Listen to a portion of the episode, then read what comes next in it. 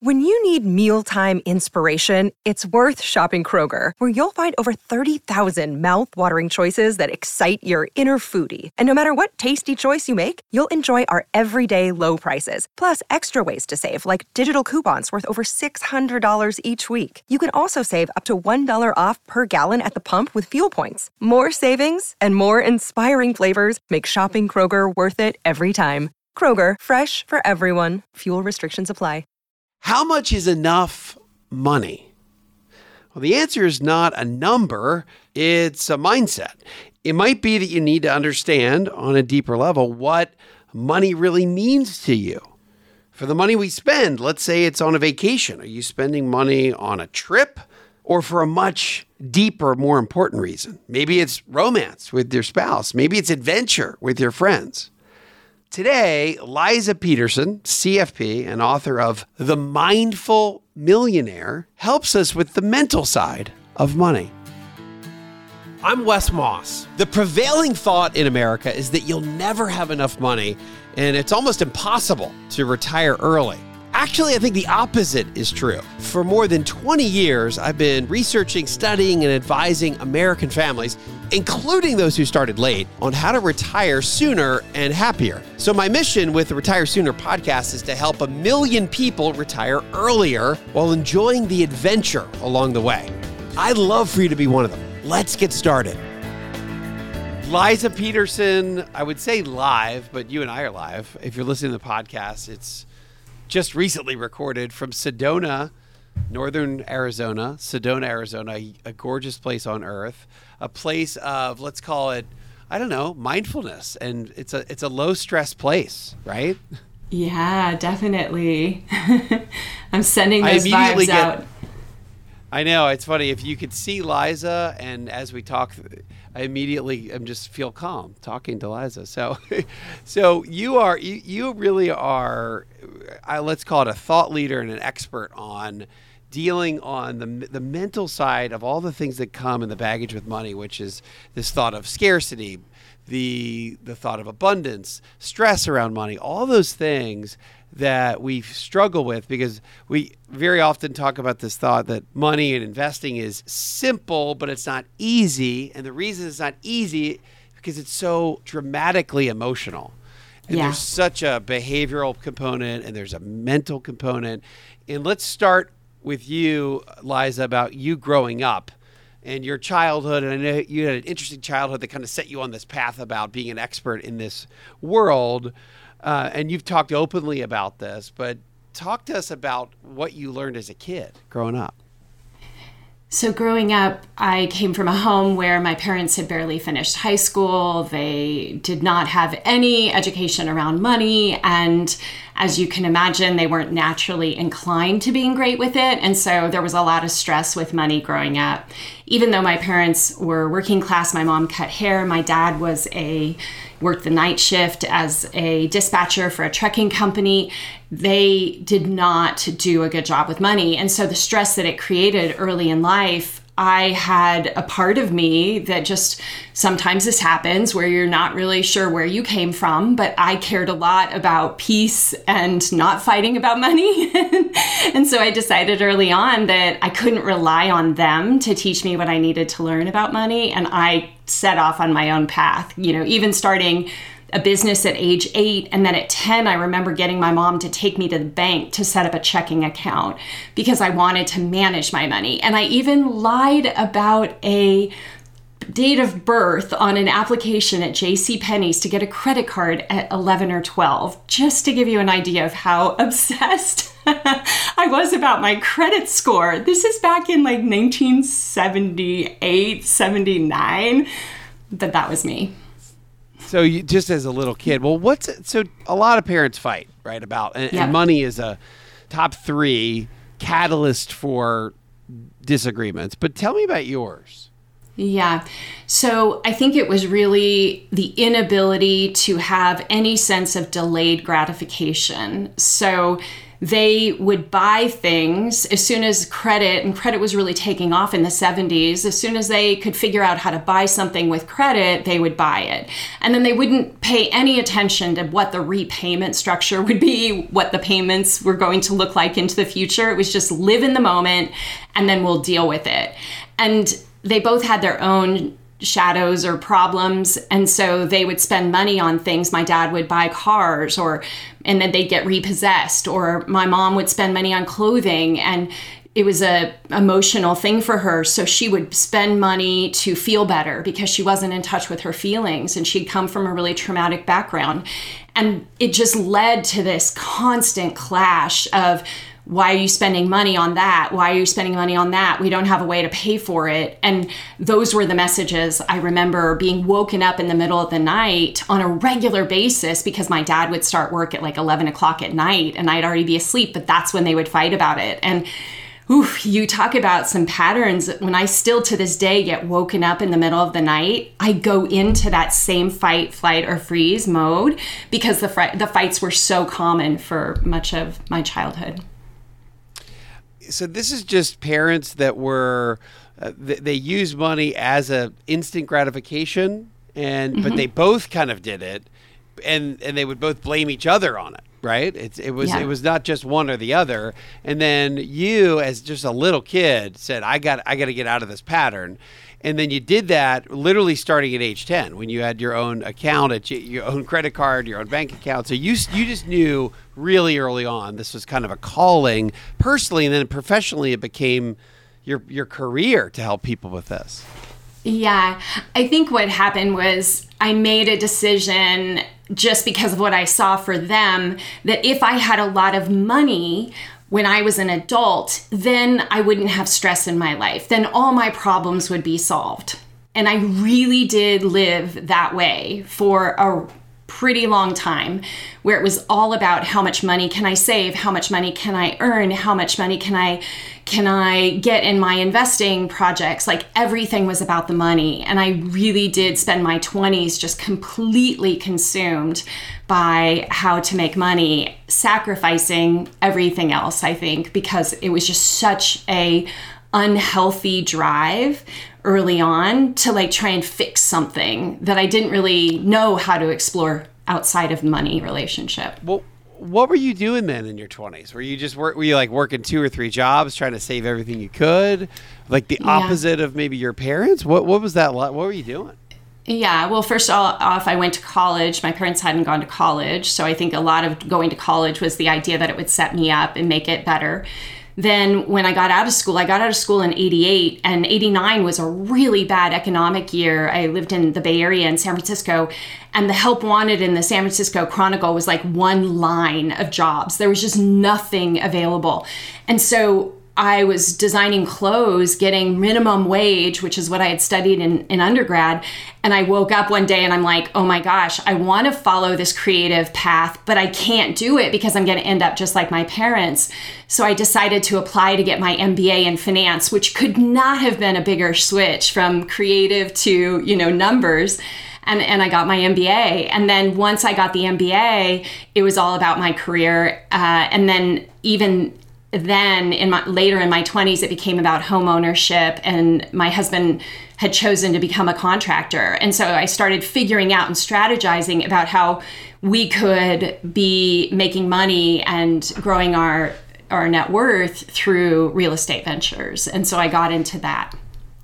Did but now you said though even though you were focused on you, you were you were putting yourself in a good financial situation did that hit a wall though? What happened it didn't hit a wall. Um, it continued, but what ended up happening, sadly, is in 1999, my dad was was killed um, quite brutally, and it was it was a problem between him and his ex girlfriend and her boyfriend, and long story short, they ended up buying a gun and killing him, and it was pretty brutal. And so in 1999, I hit a wall because when he died at such a young age, I realized that I had never been happy and that I had been really following this false god that I would call money at the time. I didn't have a spiritual foundation. My parents were hippies and we were into meditation and some other interesting stuff, but God wasn't a, a theme in my life.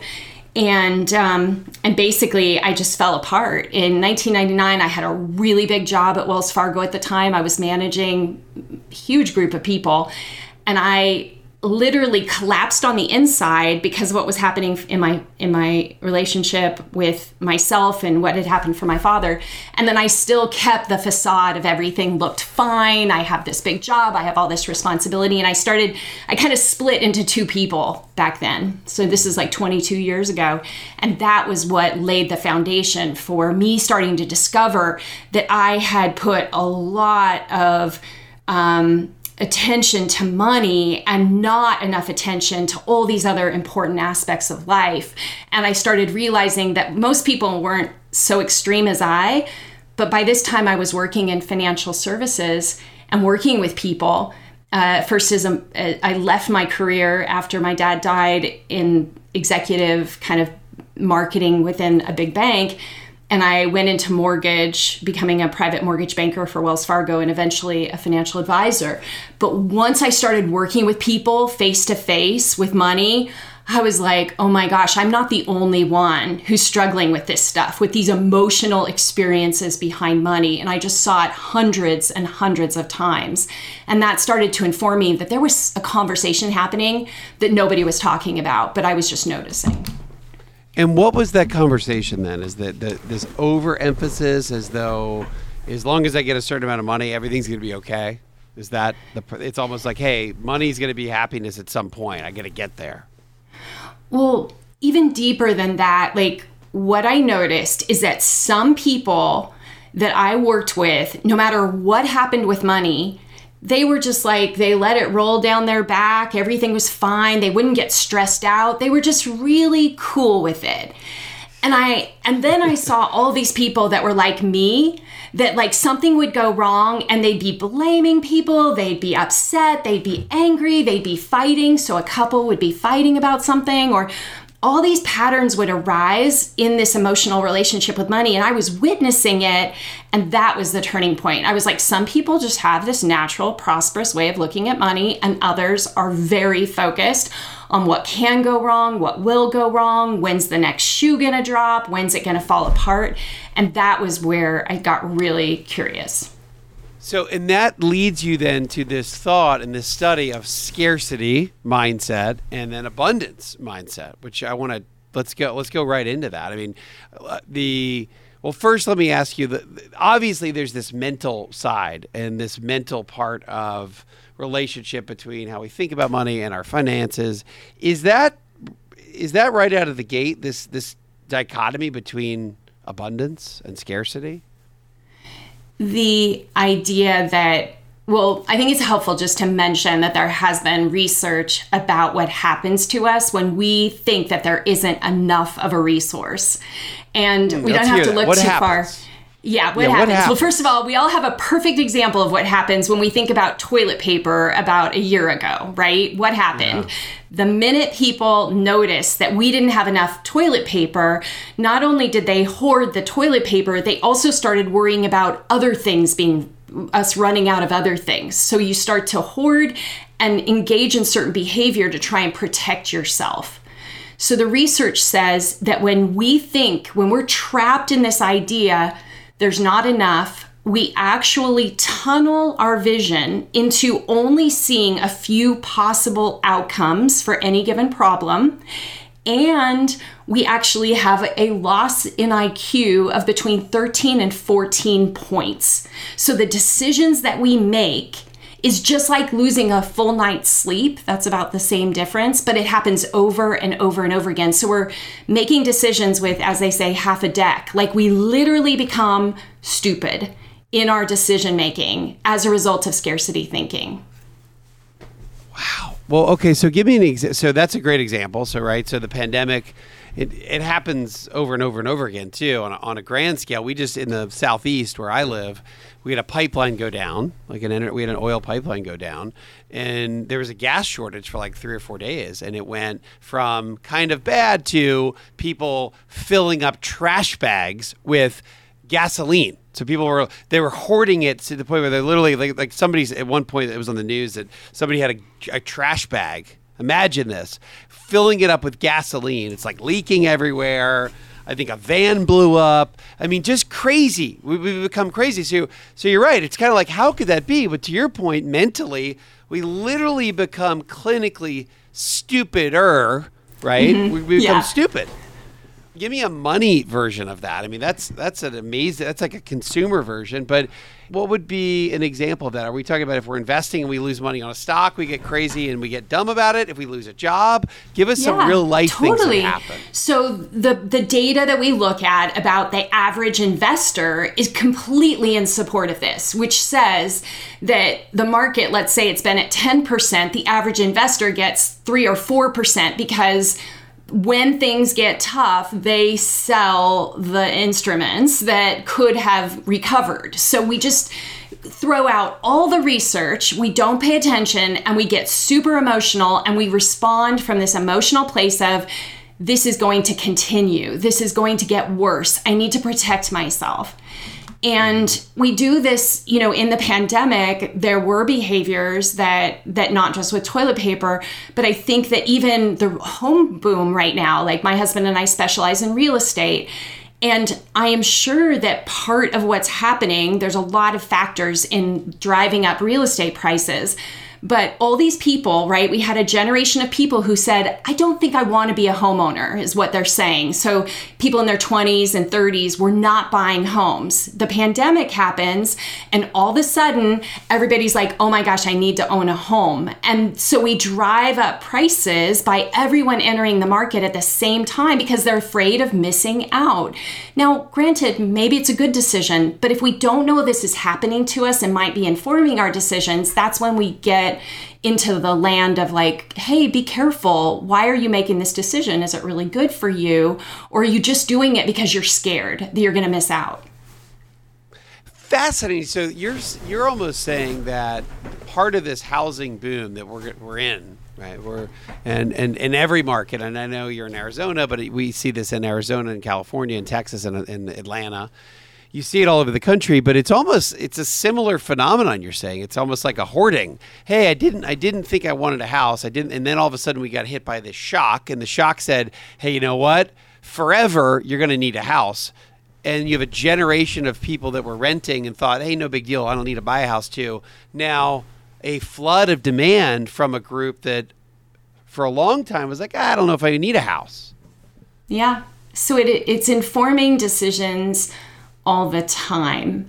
I think what I've learned in helping people is in the in all the stuff that we don't really think about on a regular basis, which is if I'm stuck in scarcity ways of thinking does that cause me to even start trying to save money or even start trying to invest in the stock market? Like, we get so frozen in one way of behavior that it becomes really tough to try something different. So, the scarcity causes us to live in this place of, well, I didn't do it in the past, so I can't do it in the future. So I'm not even going to try. And so, you know, that kind of leads into that behavior change because let's face it, some people are really good with money.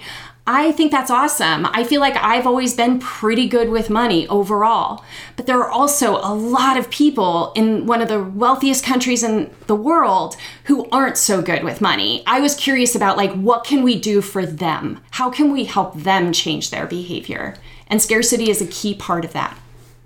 All right, well let's talk about that. So everybody makes money mistakes. I mean, that's every single person in America makes money mistakes, and some people beat themselves up about it. Some people recover from that. Maybe some t- tell us how we overcome this. This, I guess, to some extent, these money mistakes can lead us down this path of this thought of scarcity. But just in general, how do how should we be overcoming and putting this behind us? I feel like I'm in a therapy session. well, let's touch for a second just on mental health because I feel like in this year that we've been in, this uh, idea of having a healthy sense of well-being as it pertains to our money. Like that's the that's the utopian state that we want to arrive at. And so I like to mention that because I think that the mental health is always taking a, a, it's, it's making an impact in our decisions and and so when we think about what can we do to help ourselves, you know, one of the things I started doing after my dad was killed was meditating because I realized that my mind was all over the map. I realized not back then, but now that I was leading by fear. I was leading by scarcity. Fear was making my decisions. And so I think, first of all, it's about pausing when we know that we're stuck in a pattern that's not serving us. It's about pausing, breathing, realizing that the things that are happening in our lives are more often than not very temporary.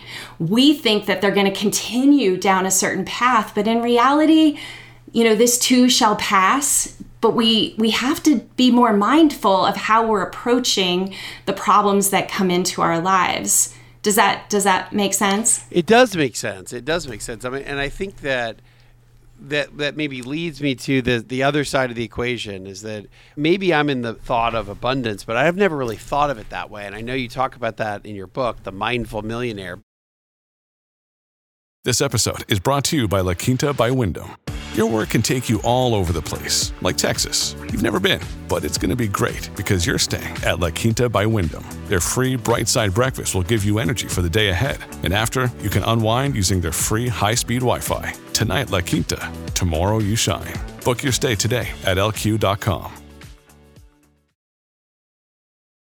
Tell our audience about abundance. I mean, we have an audience that they're focused on getting to financial freedom really quickly. You know, you you are you are you are on a mission like we are to reach a million people to empower them financially. We're our mission is pretty similar on the Retire Sooner podcast. We're trying to help people get to the financial checkpoints and the lifestyle and consumer behavior that allows you to, to maybe retire a little early in some cases a lot early but i think that that to some extent takes a, a mindset of abundance and i wanted to hear it from you. What is what is that exactly? Yeah. So i think of abundance from a very personal experience today in my life and and it's probably helpful to mention that my husband and I became safe, self-made millionaires in our mid 30s so now it's been almost 20 years that we've been in this place and we've seen a lot over that time. So it's coming from that place. But abundance to me is this ability to feel like you are the creator of your life. It doesn't mean you go after everything that you can possibly think of, but that you feel empowered to make choices that serve you, that help your family, that help make the world a better place, that you have choices and feel like you can bring those choices into reality. That's the thing that I've noticed I didn't feel growing up. I wanted to feel, and now I do feel uh, as a result of of all of this work. and it wasn't so just the money. I, I, I wanted to say something. Back yeah, when we made all that money and we we had this day where it's like, oh my gosh, we're millionaires. We very quickly went from worrying about having it to worrying about keeping it. And, and I, I want to say that this is a scarcity mindset personified where all of a sudden you just shift your attention to a new problem, but that is not an abundance mindset.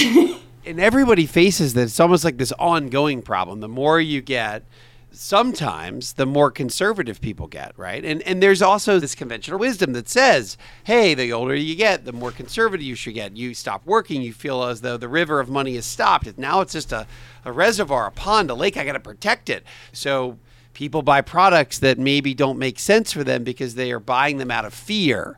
So there's just it's but you're constantly getting hit. We're all constantly getting hit with this continuum. You did this early on. You were in your 30s and you got wealthy and then you were like, "Okay, now I got to protect it." But that's an ongoing problem, right? It just keeps happening. How do you keep yourself from scarcity and stay in abundance?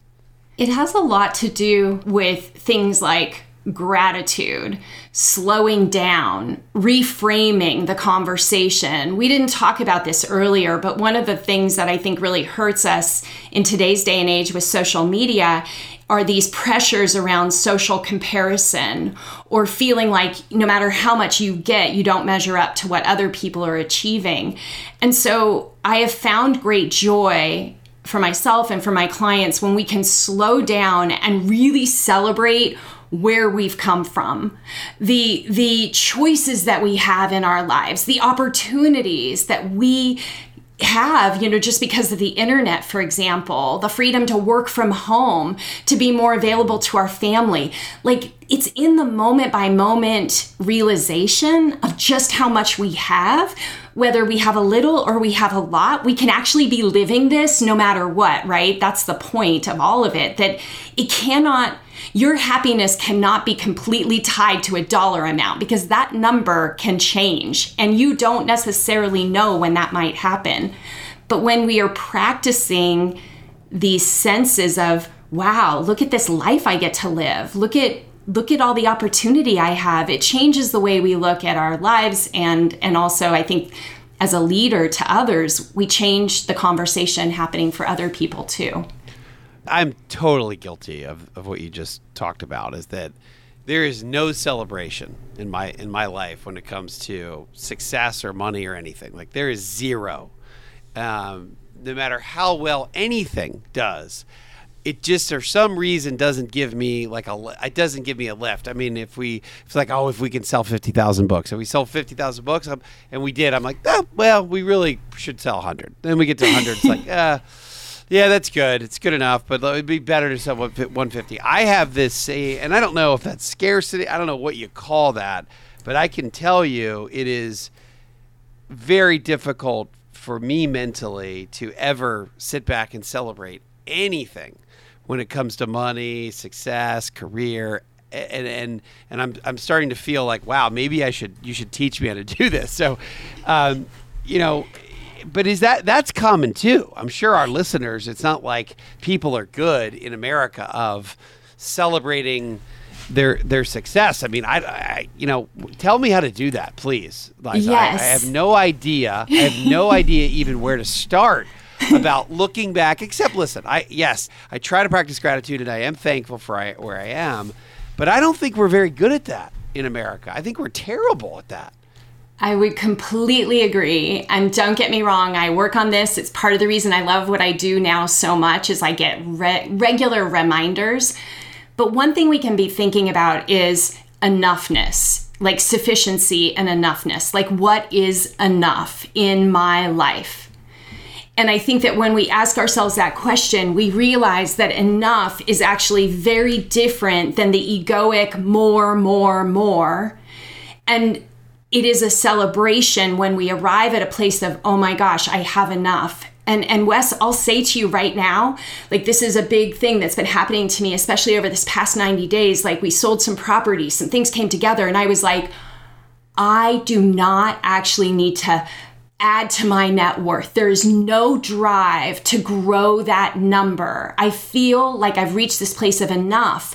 And and now I channel it more into my children and helping them kind of go where they want to go. But it's a fascinating transition when we allow ourselves to be at a place of enough. But combined with that is also an understanding of what it means to feel satisfied.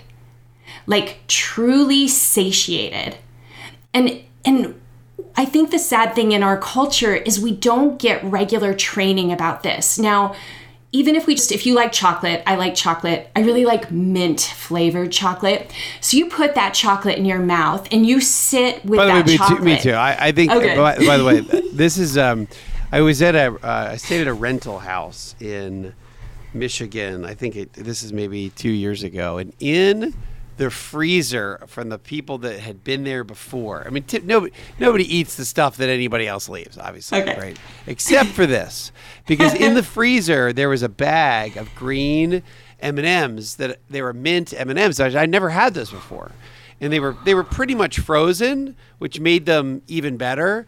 And I remember looking into the bag and saying, "Hmm." Normally I wouldn't do this, but I'm just going to try because they look pretty well preserved because they're in the freezer. and I had a, a frozen mint M&M, which is what you're talking about. And It is the best M&M I've ever had in my life. That bag was gone in like l- literally in a minute and a half. That thing was gone. My kids came up. I'm like, guys, you got to taste this. Boom, thing gone. Anyway, sorry for the aside, but Yeah. mint and chocolate and cold, just I'm right with you. But keep going.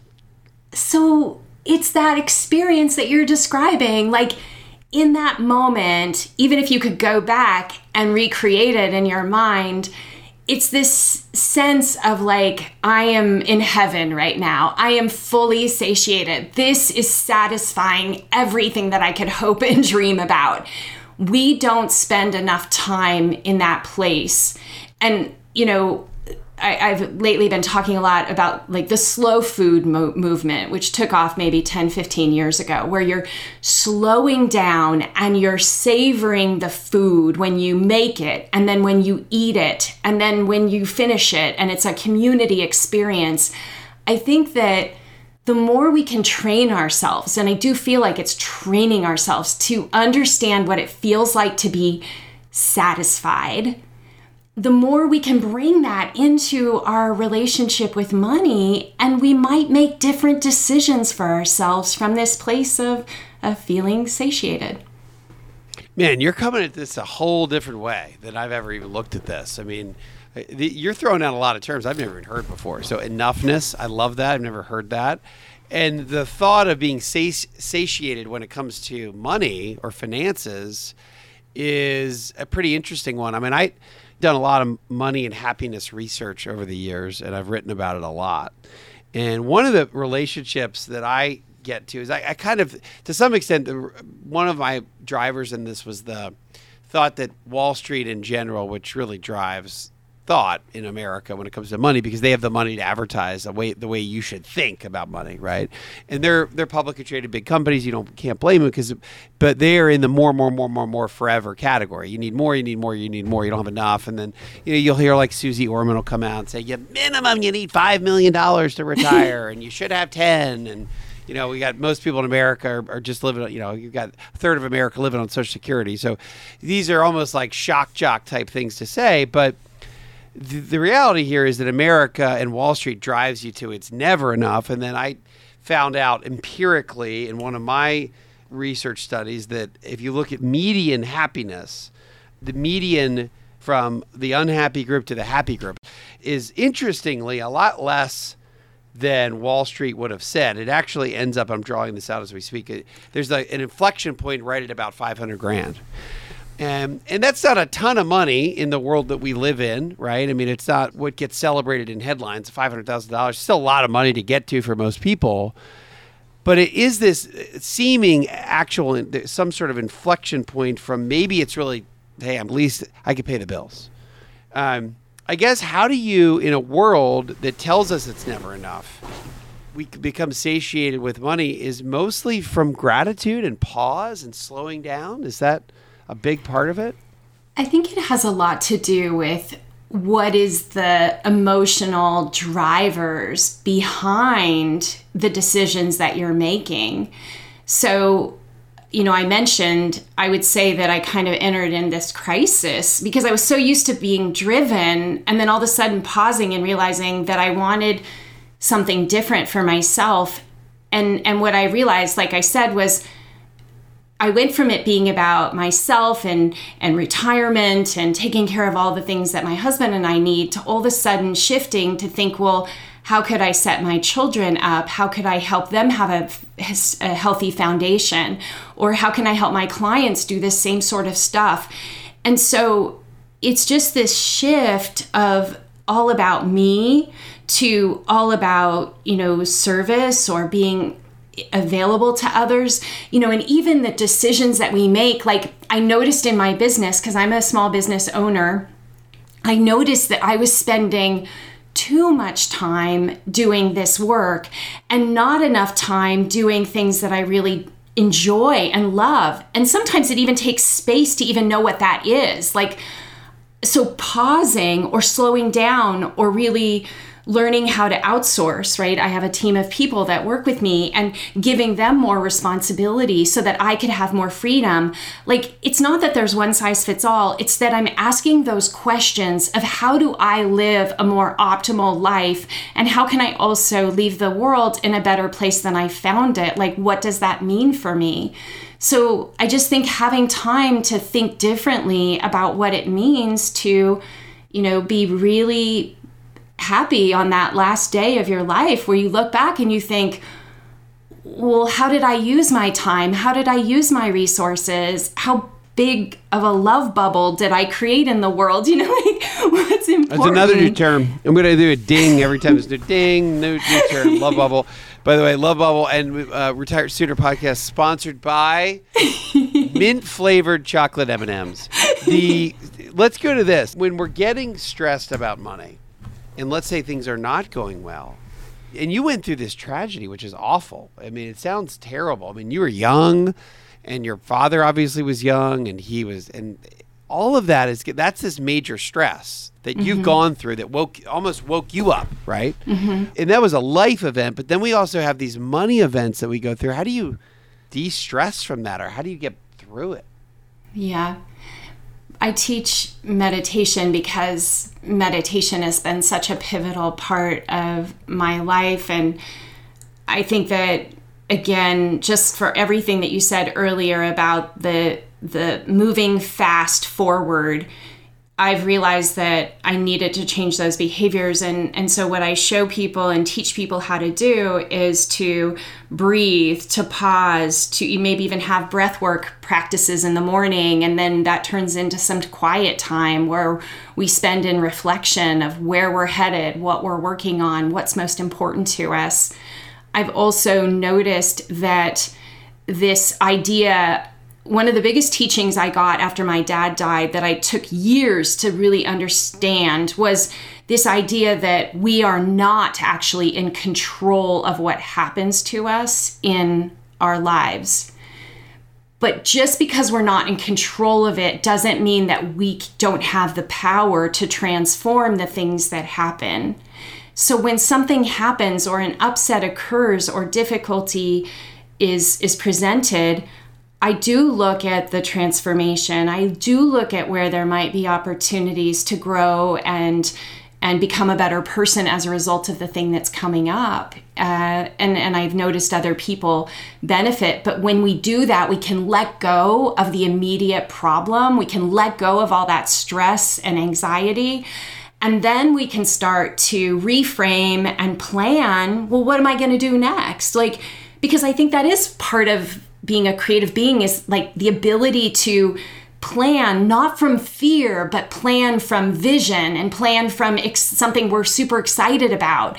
Plan from the things that matter most to us because if we're lucky when we have upsets occur or challenges even like covid we're able to look at it and say well what am i going to improve as a result rather than cause it to make me you know angry and frustrated and hating my neighbor like i'm not going to go that path. I'm going to transform it into a way that that actually is better than what i had before.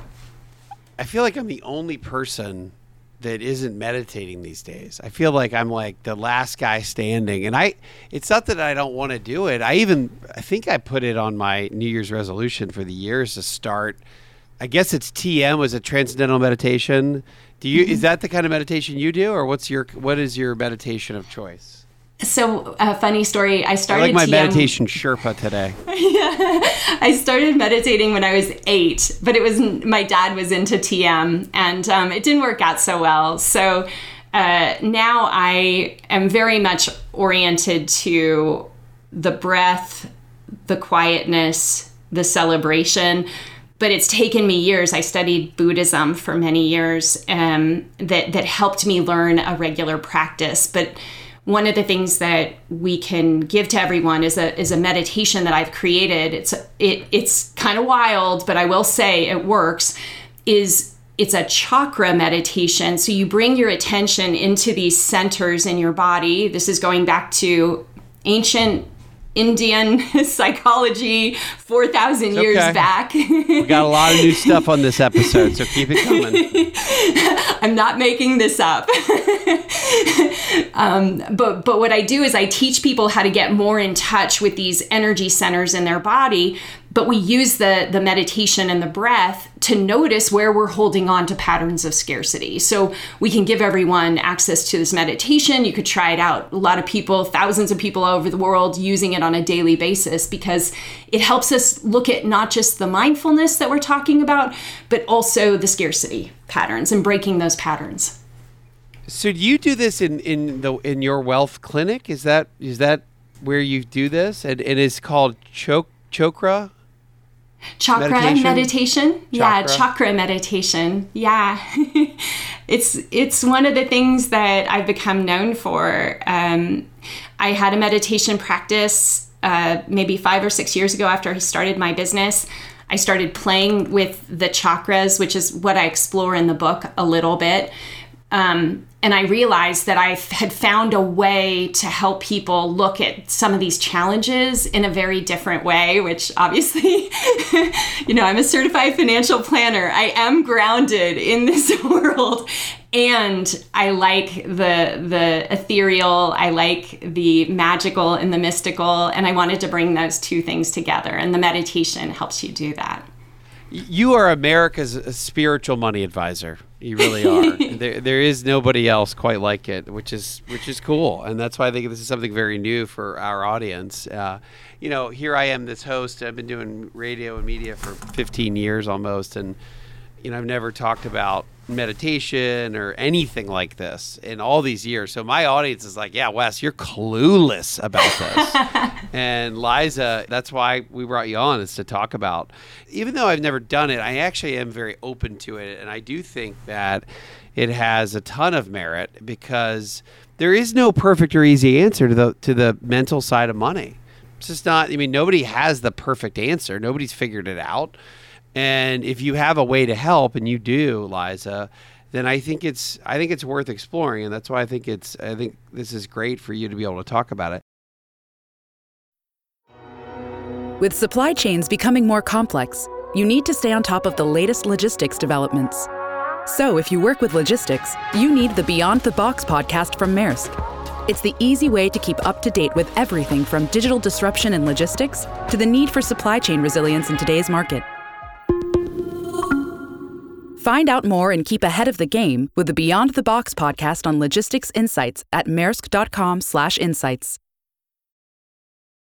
Let's talk about women and men and money. Uh, you, I know that this is one of the topics that you like to talk about a little bit, and you've got investing and savings. I think of it a little bit as like a I guess, and I learned this maybe the first year I was in the investment business, and today it's probably I'd be canceled for this. But you know, the way I was explained is that men think of money a little bit more like a river and it like its money is flowing. And women think of money almost like as a reservoir and it's this thing to protect. I don't know if that's right. You probably think i'm crazy but that's what i learned early on. It's probably you know something to get canceled for these days but, you, know, you tell me what the difference is. Yeah. Well, and I think that we can look at it even from the lens of feminine and masculine, and these traits are you know, universal. So we all tap into them but there are these biological things that have happened over you know the thousands and thousands of years of women being the protector of the home and being able to make sure that all the answers are going to keep everyone safe whereas men go out and bring it back and like you know there's those things that play into this but but what i would say about it is By the way, known... you said all that, not me. I didn't say any of that. Okay. You said that. yeah, yes, exactly. I'm owning it. Like there are biological things at hand. I see them. I work with a lot of women about you know 80% more and more men i'll go through waves are interested in this conversation but a lot of women are and i think it has a lot to do with the fact that we are interested in the touchy feely emotional aspects of money more than other folks might be. And because we're interested in that and we know that we are motivated by the touchy feely things, we want to understand our emotions more than maybe some guys want to understand their emotions about money. Like, it, it, uh, that's it. Like, that's, I just noticed it again and again. It opens up a conversation that my men clients love. Like, it's like, wait a minute, we're gonna get to talk about this. And the more they lean into it, the more they enjoy talking about it because they're like, I've never talked about these things before. So I just think it's fun to pay attention to the differences. And I want to also say that I approached money from a very masculine approach for the majority, mm. you know, of that first 30 years of my life. Then I went totally in the other direction and looked at all the touchy feely stuff. But in the past few years, what I've noticed is it's both and if we can be both, we can be practical and we can be ethereal. We can focus on our feelings and our emotions and get in touch with that. And we can make really, really good decisions from a practical goal setting perspective because that's how I've built my wealth. I like the combination of both of them, not being either or, or one being better than the other, because that's simply limiting at best. Yeah, I mean, I, I, I don't know how anybody could argue with that. I think it, you're, you're you're not discounting, uh, let's say maybe a more traditional approach, and you but you're saying that there's a lot to this getting in touch and uh, understanding the mental side and the emotional side, which we know is important, and that's usually where people fail. So yeah, it makes sense that you have to put them together. Is it as simple as the the thought of being let's say aggressive with money and defensive. In the millionaire next door book that thomas stanley wrote about he talked about how millionaires are both good, they're good at offense but they're good at defense. Now in his context it was defense was don't spend a lot. Offense was he'll go out and make the money. And that's kind of his way to look at it. Is that a difference between men and women at all or, or not? Is that similar to what you're talking about or not really? I think that's one way to look at it one thing I would interject that might be a little different going back to something like spending, because I think that there can be a tendency when we're budgeting to cut out everything and live this very like bare bones, I'm going to spend as little as I possibly can so that I have a better future, right? So economic diff- shutdown, yeah. Yeah, so the difference here is about getting in touch with your values and the things that are absolutely the most important to you. And then prioritizing spending so that the things that are most important to you are getting probably more than what you were spending on things that aren't actually important. So it's it's reconfiguring the way that you're organizing your spending behavior so that you can have a beautiful, fulfilling life today and have money left over for the future. So it's it's both and. That's a tough balance, right? It's a hard balance for people. How does that relate then back to self care, right? I mean, self care is something that I know that we talk about more and more in America. As life gets crazier and crazier and, and more demanding, there's certainly more of a realization that we've also got to take care of ourselves. Uh, what are your self care, let's say, practices when it comes to money? I think that just like we were speaking about, just really paying close attention to what am I truly buying here? So, a few weeks ago, I surprised my husband and said, We're going to Kauai. It's just opened up, planned it last minute. It, there were some, you know, things that we had to like test for COVID and other stuff.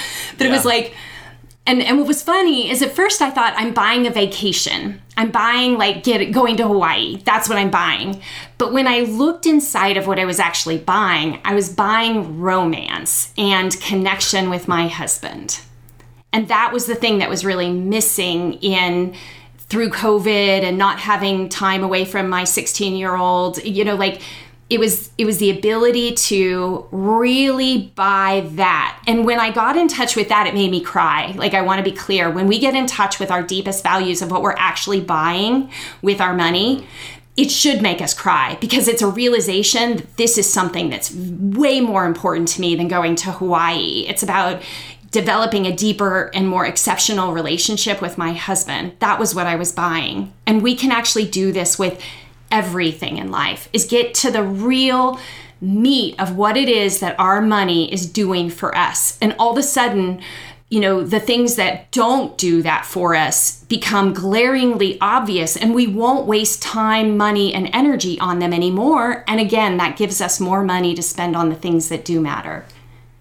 You know, it is an interesting exercise, and I, I, suspect, though, that is one of the things you try to help people with is that you're you're going deeper and deeper into the root cause of why you're doing something financially. And if you really stop and think, you could ask that question a couple of times. Like, why are you doing this? I want to go to Hawaii. Well, no, no. Why are you really? Why do you want to go to Hawaii? Well, I want to spend more time with my husband. Well, why do you want to spend more time with my husband? Well, because really, COVID has been a place where we haven't really had a lot of time together because it's been about the kids. So, okay, well, let's go one more layer, and then so that's like four or five layers down, is what you're saying. And I guess we could do that almost on on Liza on, on almost anything we're buying. Yeah. Yeah, because because yeah, think cool. about it. Like some people buy things, and I mean this isn't to like judge, but some people buy things because it's going to look really good on their Instagram feed nowadays. I'm buying it so that I can put it on Instagram.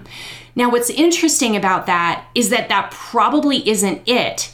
But until you take the time to really dive into, well, what is it inside of it? We live our lives thinking that we're living our life so that we look good on Instagram, but not living at the level of meaning and purpose and our values, which are the things that are going to light us up and cause us to be really excited. I, I promise you, I enjoyed that vacation completely different than if I had thought about it as being able to post some really cool photos on Facebook being the reason behind it versus what I actually showed up and got from it. Because our mind is very important. What we decide actually creates the reality we're living. So when you make a decision, it's about romance and connection, that's what you get. Yeah, what are you really buying is the question uh, that, that gets deep, and I can see how important that would be. Uh, and again, I, I haven't thought of it quite on that level. So, again, new and helpful information here on the Retire Sooner podcast. I love this. Last question for you. I know you've helped people and you and you do this in a different, let's say a unique way than anyone I've ever talked to. And what is a maybe an example of a really tough financial situation that you've helped somebody through because because your approach is so different? There's a lot of stories, but one that's coming up is um, a man that I worked with who had kind of these feast or famine cycles in the past with money. So up and down. Came, money came in, then it was all gone, and he didn't know how he was going to pay his bills. So just up and down. And in the work that we did, we uncovered, and we're not even really talking about it so much here, but we uncovered a pocket of deep shame that had been leading his life and sort of running away from shame and just some experiences when he was growing up and in the ability to notice what was causing these ups and downs um, in his money and letting those go what was so fascinating is people come to my work because of the money. But when we got into it we realized that this had a lot to do with his relationship with his father. And in understanding how that relationship was still playing out today, even though none of those things that happened in the past were repeating themselves, he was holding on to this story. He was able to go back and, and deepen his relationship with his father. And his father, within a very short amount of time, actually passed away.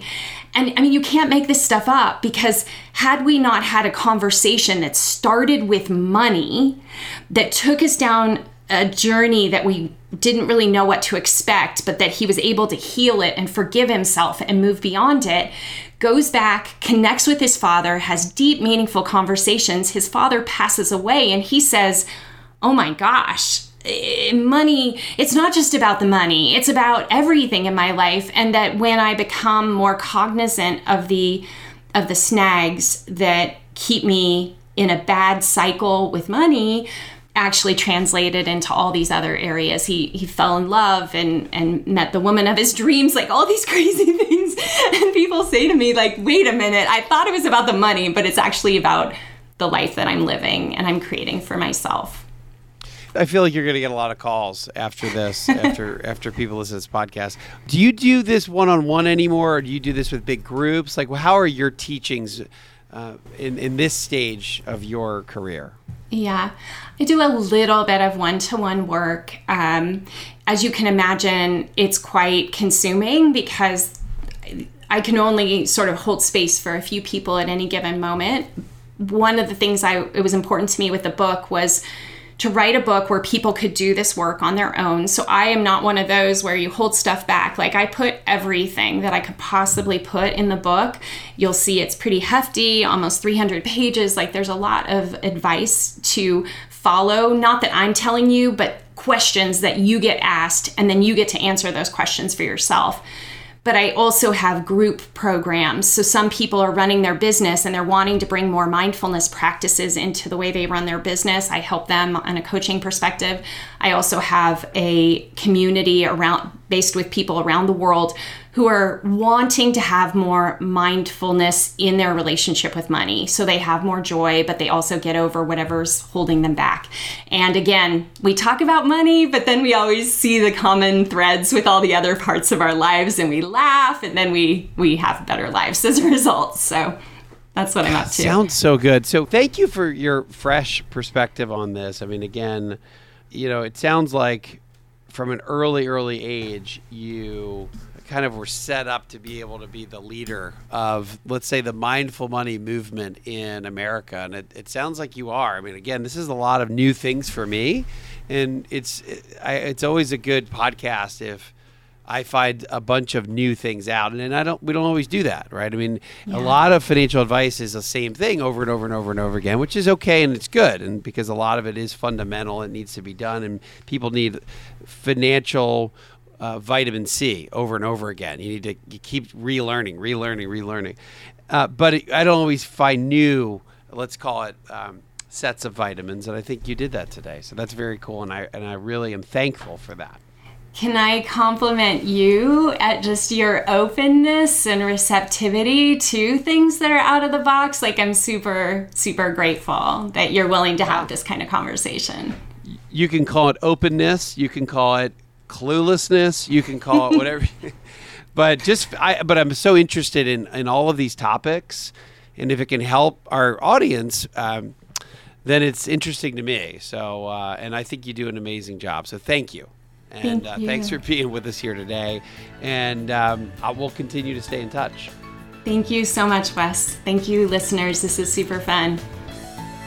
Hey, y'all, this is Mallory with the Retire Sooner team. Please be sure to rate and subscribe to this podcast and share it with a friend. If you have any questions, you can find us at wesmoss.com. That's W E S M O S S.com. You can also follow us on Instagram and YouTube. You'll find us under the handle Retire Sooner Podcast. And now for our show's disclosure. This podcast is provided to you as a resource for informational purposes only and is not to be viewed as investment advice or recommendations. This information is being presented without consideration of the investment objectives, risk tolerance, or financial circumstances of any specific investor and might not be suitable for all investors. It is not intended to and should not form a primary basis for any investment decision that you may make. Always consult your own legal, tax, or investment advisor before making any investment or financial planning considerations. Please refer to the full disclosure in the podcast description for any additional information.